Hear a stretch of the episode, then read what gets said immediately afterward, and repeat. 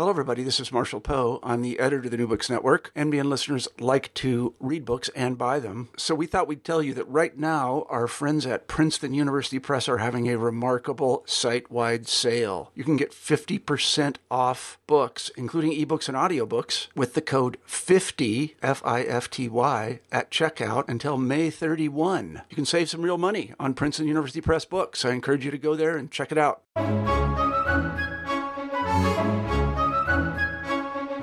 Hello, everyone, and welcome back to New Books in Christian Studies. I'm Crawford Gribben, host of the channel. Today, we're going to be talking to Brian Stanley. Brian is Professor of World Christianity at the University of Edinburgh, and we're going to be talking to Brian about his new book, Christianity in the 20th Century, which has been published by Princeton University.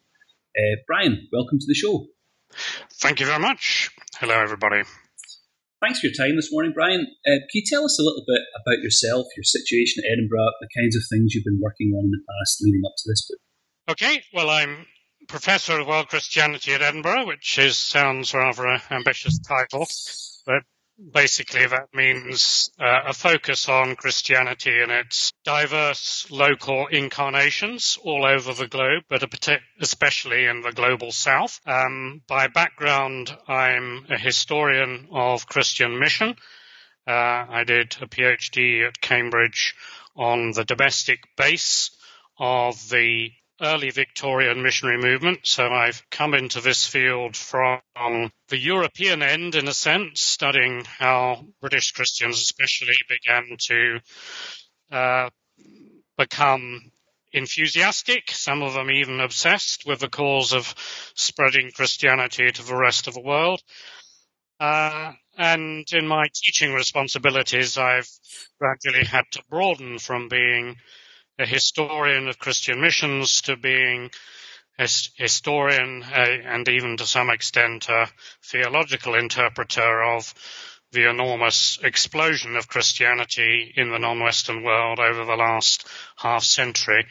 So my work has gradually moved from 19th into more 20th century topics.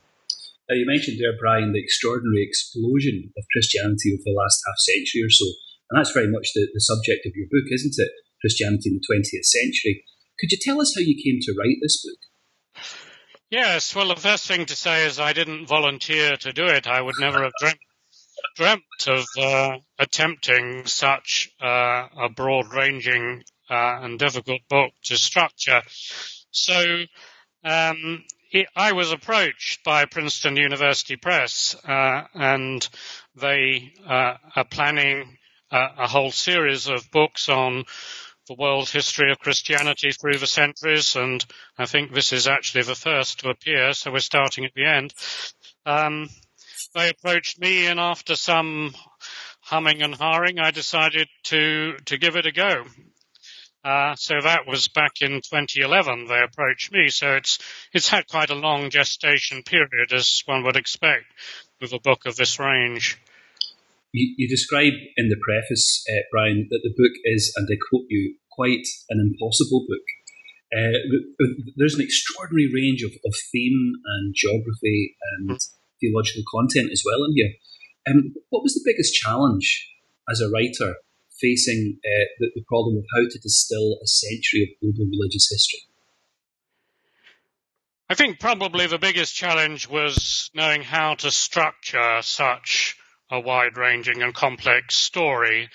Um, you know, obviously one can try and write a broadly chronological approach, but if you're covering the whole world, that becomes quite impossible. Um, the more obvious alternative would have been to go for a, uh, straight regional approach, and, and that's how most other books that deal with world Christianity today do it. They um, solemnly go around the world with a chapter on each major region.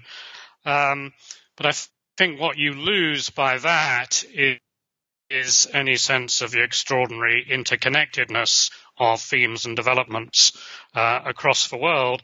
So in the end, I decided to do something perhaps more difficult, but I think ultimately much more interesting and illuminating, which was to take uh, 15 major themes and illuminate each of them by two case studies, usually drawn from different parts of the world, so they're generally contrasting regional case studies of a single theme, and they're putting in juxtaposition parts of the world that wouldn't perhaps normally be uh, considered in relation to one another.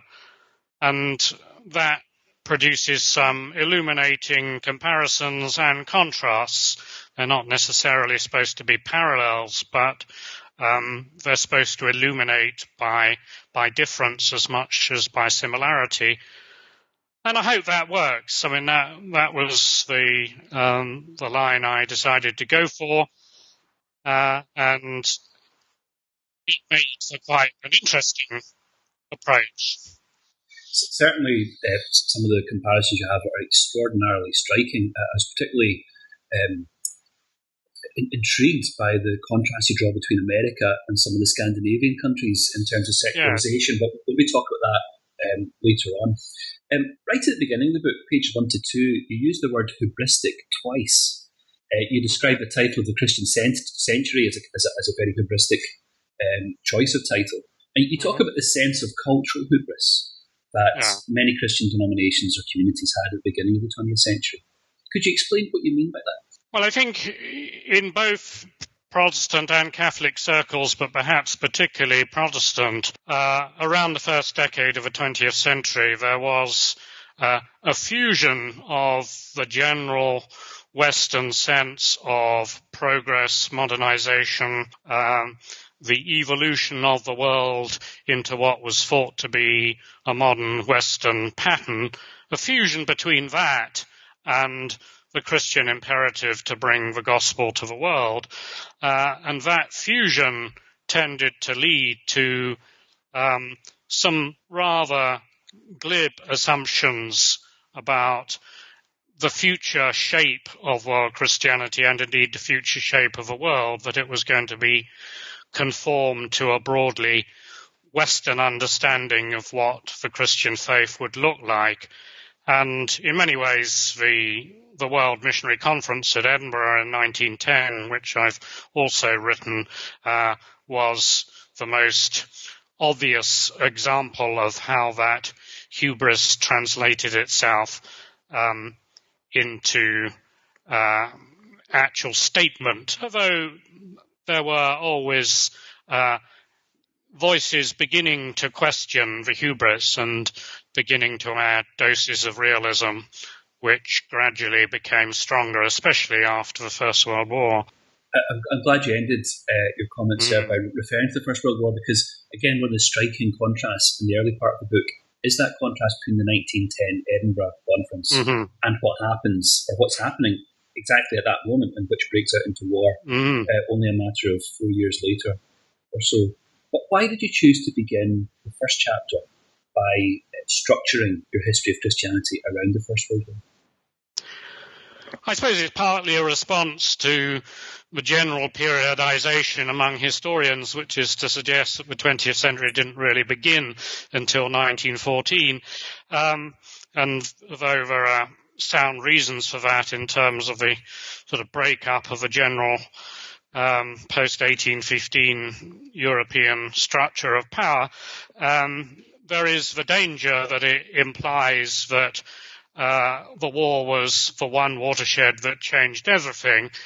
Uh, and I've tried to suggest that although it was extraordinarily important in many ways, it accentuated and um, intensified trends that were already apparent even before 1914. Um, I mean, one other reason for beginning then is that increasingly historians are emphasizing that the First World War was not just a European conflict. It had enormous implications for Africa, for the Middle East, uh, for South Asia. Uh, it really was a world war, um, and indeed for Australasia as well, with the enormous role of uh, Australian and New Zealand troops. So uh, I, I think it, it, was the obvious place to begin, but I've tried to pull back from saying that it was it was the one watershed that changed everything. Sure, sure. Uh, and alongside that very international scope to the opening chapter, you also have a very strong emphasis on the importance of regionalisms and nationalisms in, yes. the, in the formation of the century. Could you talk us through some of the themes that you thought were important in that regard? I mean, nationalism has obviously been a major uh, theme of historical work, both on the 19th and the 20th century, um, but not so often in explicit, explicit relation to Christianity. Um, so one of the things I was trying to do was to show the variety of ways in which Christianity and emerging nationalism came into uneasy relationship or sometimes what seemed like quite a, a happy symbiosis. Um, by and large, in Asia, uh, the emergence of nationalism uh, works against the progress of Christianity, and uh, the nationalist reaction tends to uh, issue in quite strong anti-missionary, anti-Western Christian movements. But the the one exception to that was the one I chose in chapter two when I looked at Korea, where Christianity actually forms quite uh, an effective and powerful fusion with Korean nationalism in opposition to Asian colonialism, that is Japanese colonialism. Uh, then I put that in, in juxtaposition with Poland, which is uh, an extraordinary example of a very deep fusion between uh, a European nationalism and Catholic identity, and the way in which that sustained uh, Polish spirits during uh, the very dark days, both of the Second World War and then of communist rule. One of the very striking statements you make in these early chapters is that the Bible ceased to be a European book. Yeah. Could you talk us through what you're gesturing towards in that kind of commentary? One of the most important trends in the 20th century is the tremendous proliferation of Bible translation, something that scholars of Christian missions are well aware of, but perhaps uh, wider scholars of non-European cultures tend not to take so much notice of. The increasing availability of the Bible and perhaps especially the Old Testament in a whole host of vernacular languages uh, opens up a whole new vista for non-European peoples. Um, you know, the Old Testament is in part a story of how one particular people uh, are elected by God and how that uh, election to a wider purpose uh, sustains them during uh, experiences of slavery, oppression, and exile. And those themes uh, proved extraordinarily resonant for many African and to some extent Asian Christians um, during the later years of colonialism. And so out of that um, interplay between the availability of the scriptures in their own language uh, and the actual political situation they were facing came new forms of theology, new forms of Christian interpretation. Uh, people began to draw parallels between uh, the status of Israel in uh, the Old Testament and the status of their own nation under British rule, for example. So, as as Christian theology and experience begins to proliferate and becomes appropriated in an increasing number of very distinct cultures, how can we think about the big secularization narrative that sociologists and some historians have proposed as the controlling narrative of 20th century uh, Christianity. Yes, well, one of the uh, reasons for giving that theme quite a lot of prominence in the book is that most of the literature on secularization is still framed within a European and North American um, casing. There is still remarkably little consideration of what happens to that narrative when you put it in, in a global context. Um, so most scholars of world Christianity would tend to say, well, the narrative begins to dissolve altogether, um, that the uh, the dominant trend of the 20th century is the growing significance and diffusion of Christianity and its growing impact on political and social structures rather than the reverse, as most um, uh, sociologists looking at the European narrative would tend to say. On the other hand, um, I was also wanting to suggest that there may be certain parallels emerging in certain parts of the world where um, where you have a dominant Christian tradition uh, that had something like monopolistic status in close association with a state, as for example in some of the South Sea Islands, then you can begin to see, if not secularization, at least the breakdown of those religious monopolies as different forms of Christianity and to some extent different forms of religion then begin to assail that monopolistic status. Uh, and I also wanted to um, draw attention to some parts of Europe that seem to have been largely marginalized in the narrative on secularization, notably Scandinavia, uh, where the trend is uh, rather contrary to that uh, written about in uh, much of Western, much of the rest, most of the rest of Western Europe, for example. Well, in, in that chapter where you compare the mm. States and Scandinavia, you, you, contrast the familiar mantra of believing without belonging with uh, mm. a, a, new kind of phenomenon that you identify, uh, which you call belonging without believing. Yeah. Could, could you talk us through that distinction? Yes, uh, I'm not the first to come up with that phrase. Um, I tweaked it to say it's probably a case of belonging without much believing. What you find in most of the Scandinavian nations is a continuing extraordinary high level of popular adhesion to uh, the Lutheran churches, which at least originally were national established churches, a combination of that with extremely low levels of religious practice of actually going to church. It contrasts, for example, with the UK, uh, where uh, you know you actually have higher levels of uh, religious uh, adherence um, in terms of actual attendance, but uh, a much uh, much attenuated role for the for the Church of England, for example. So Scandinavia is an interesting example of how um, in a certain form of modern secular social welfare society, um, the historic church has become sort of assimilated to that um, social welfare model. It, people are very happy to see a continuing role for the church, but it's it's become quite a humanized, secularized sort of role. You argue that churches have more to fear from cultural than from political varieties of the secular, page 101. Mm. What, what do you mean by that?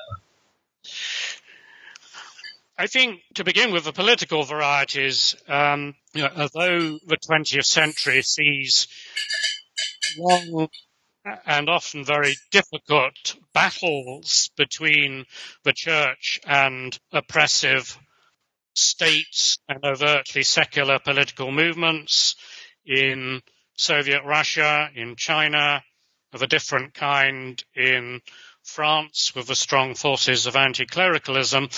Uh, the overall narrative seems to be that uh, those uh, political forms of opposition had comparatively little impact on the actual structure of believing.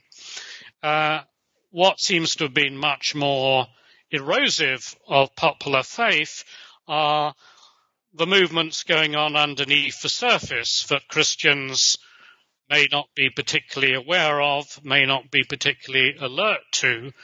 And so the, the cultural uh, undermining of Christian assumptions by uh, more implicit forms of secularity, uh, I, I, think, have had much more to do with the decline of faith in much of the Western world than with than have the overtly political campaigns. Interesting, interesting.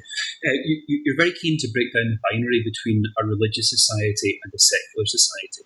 And you use the case study of the United States to argue that societies mm. can be both deeply religious and profoundly secular at the same time.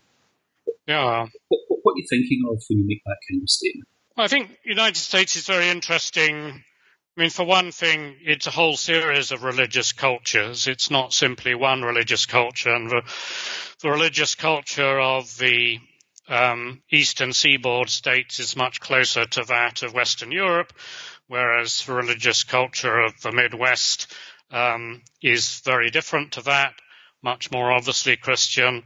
And again, the religious culture of the American South still has its own distinctiveness. Um, so although uh, you, you, find in the United States levels of religious observance and attendance that uh, strike a European as very high.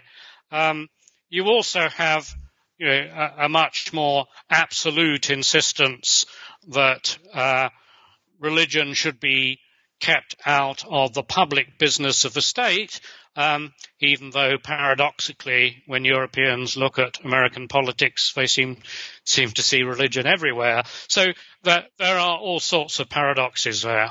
You mentioned there that uh, we should think of American religion as a series of, of religious communities rather than one as, uh, as one monolith.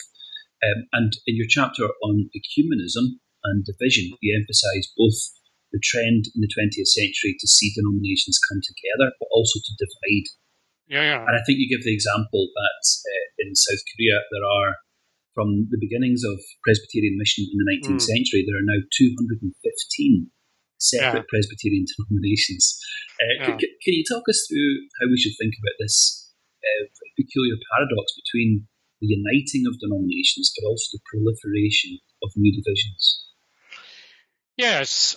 Um, the you know, the story of the ecumenical movement was originally very much a Western story, and as it spread to other parts of the world, like India and China, um, it was uh, to a fair extent driven by uh, European concerns, so that you know, there were some criticisms in India, for example, that the attempt to form the Church of South India was working out on Indian soil uh, Western and particularly British hang-ups about how Episcopal and non-Episcopal churches could relate. So although there are some really significant and important church unions that take place in the 20th century, I think in the global view and over the long term, what strikes me is the extraordinary diversification of forms of Christianity, um, not least through the emergence of a host of new Pentecostal or charismatic denominations um, in, in independent churches in Africa and India, um, and indeed uh, China. So I, I think it's quite hard to discern one single narrative. Fascinating. Uh, I think one of the most um, moving and perhaps even difficult chapters for me uh, in your book was the chapter about ethnic hatred. And yes. you, you, you, reconstruct both uh, the cultures of the Third Reich and also uh, the events of the Rwandan genocide to, mm. to, to, make some, I think, quite disturbing points about uh, the, the, denominations or the church's assimilation into political power. And you, yeah. you make there the point at the end of that chapter, a very telling point, I think, that large churches tend to prioritize the maintenance of political access over the safeguarding of moral independence. Mm-hmm. What, what, do you mean by that statement? Well, I think the closer you are to the structures of power, as um, as you are if you're in some sense a national church or a, uh, a church that has a very strong majority status, the more you tend to value maintaining that access to power and therefore the greater the temptations of compromise with the political establishment and with the ideologies that drive that establishment. Um, the opposite end of the spectrum faces um, diametrically opposite temptations. So if you're a small, um, more believing church, uh, a church of an independent, voluntaristic kind, um, you may well feel very excluded from political establishment. You may be much better at critiquing it, but um, the temptation is actually to withdraw into isolation and to see politics as a dirty business that you have no role in. So, you know, there are uh, you know, there are competing temptations there. So, for example, in Rwanda, the Catholic Church, which was by far the largest and the, virtually the established church, um, faced the temptation of constant compromise with the ideologies of Belgian colonial rule, um, whereas the small evangelical Anglican church faced the opposite temptation of being pietistic in the sense of abstaining from political responsibility. Do you think, uh, or do, do, do, your comments on Vatican II and the changes that introduced into the Catholic Church make you think that uh, what you describe as the battle for the heart of the Catholic Church that's happened mm. since the 1960s is is a battle that has political as well as theological consequences? Yes, I, am sure it does, because the Catholic Church remains such uh, an enormously powerful player in the politics of large parts of the world, um, notably Latin America, but also Africa, Western Europe, even in China, where uh, the Catholic Church is uh, interestingly making its peace in in ways w- in, with the uh, the communist government in ways that some Catholics are not happy about. Um, so Vatican II, um, I see as uh, a sort of watershed moment, but one where the options were very much open, and it tends to be viewed retrospectively by liberal Catholics as this was when reactionary uh, Tridentine or um, uh, Vatican I Catholicism died. Well, in fact, it didn't. I think it uh, it began to go onto the defensive and gradually lost the battles. But I think if you look at the Vatican II decrees, they're they're such an ambiguous mixture of decrees pointing in different directions that the battle was was open for whoever. Um, tended to achieve the dominant interpretation. It's significant, isn't it, that this uh, this council takes place in the 1960s. In, in, your book, across so many of the chapters, the 1960s are a pivotal decade. So, mm. so, so, much of the change that you identify um, happens then, or, or begins to happen then. How do you explain that? Well, it, it may partly be fortuitous that a number of major things are going on in the 1960s. Um, it's obviously identified by a number of historians, such as Hugh McLeod, as the, the key decade of religious crisis, not just in Europe, but in many parts of the, um, the Anglophone world as well, in which uh, the, the structures of um, inherited European style Christianity begin to break down uh, when human rights ideologies of uh, a quite radical kind begin to challenge Christian presuppositions. But it's also the key era of decolonization uh, and the emergence of theologies of liberation. Um, it's uh, when issues of the relationship of Christianity and communism within the Cold War become particularly salient. So all those things are going on at once, and they may not necessarily be causally related. Uh, but I think it does mean that out of that furnace of different uh, di- divergent or sometimes convergent trends, um, the the different sort of landscape of Christianity in the modern or postmodern world begins to emerge your book begins with a discussion of what the Christian world looks like at the beginning of the 20th century. Um, your book ends with some consideration of Christianity in this postmodern moment as well. Yeah. As you reflect on that century of change with all of its complexity and diversity, writing as you do as an historian of faith about which you're also mm. quite uh, quite public in the book. Does does your work over the last six years writing this exceptionally fine book make you more or less hopeful or cynical as to the recent history of Christianity? Has it changed your perception of the movement to which uh, you recognise that you belong? I, well, I think every piece of major work you do um, broadens and to some extent transforms your understanding. And as a Christian, you reflect on it theologically as, as well as historically.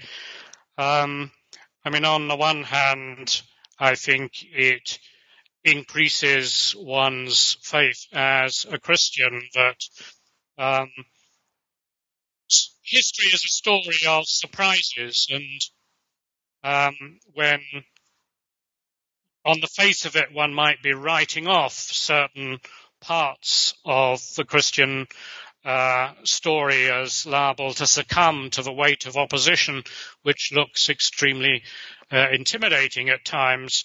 Uh, the narrative is actually one of survival and recovery, and if you look at China, extraordinary uh, growth despite the very gloomy picture that almost all Western Christians had at the beginning of the 1950s. On the other hand, I think it does give you a certain sort of healthy skepticism about some of the more confident predictions that Christians tend to make and some of the more triumphalist attitudes that uh, Christians still succumb to when they don't actually reflect sufficiently broadly or sufficiently historically uh, about the story of the church.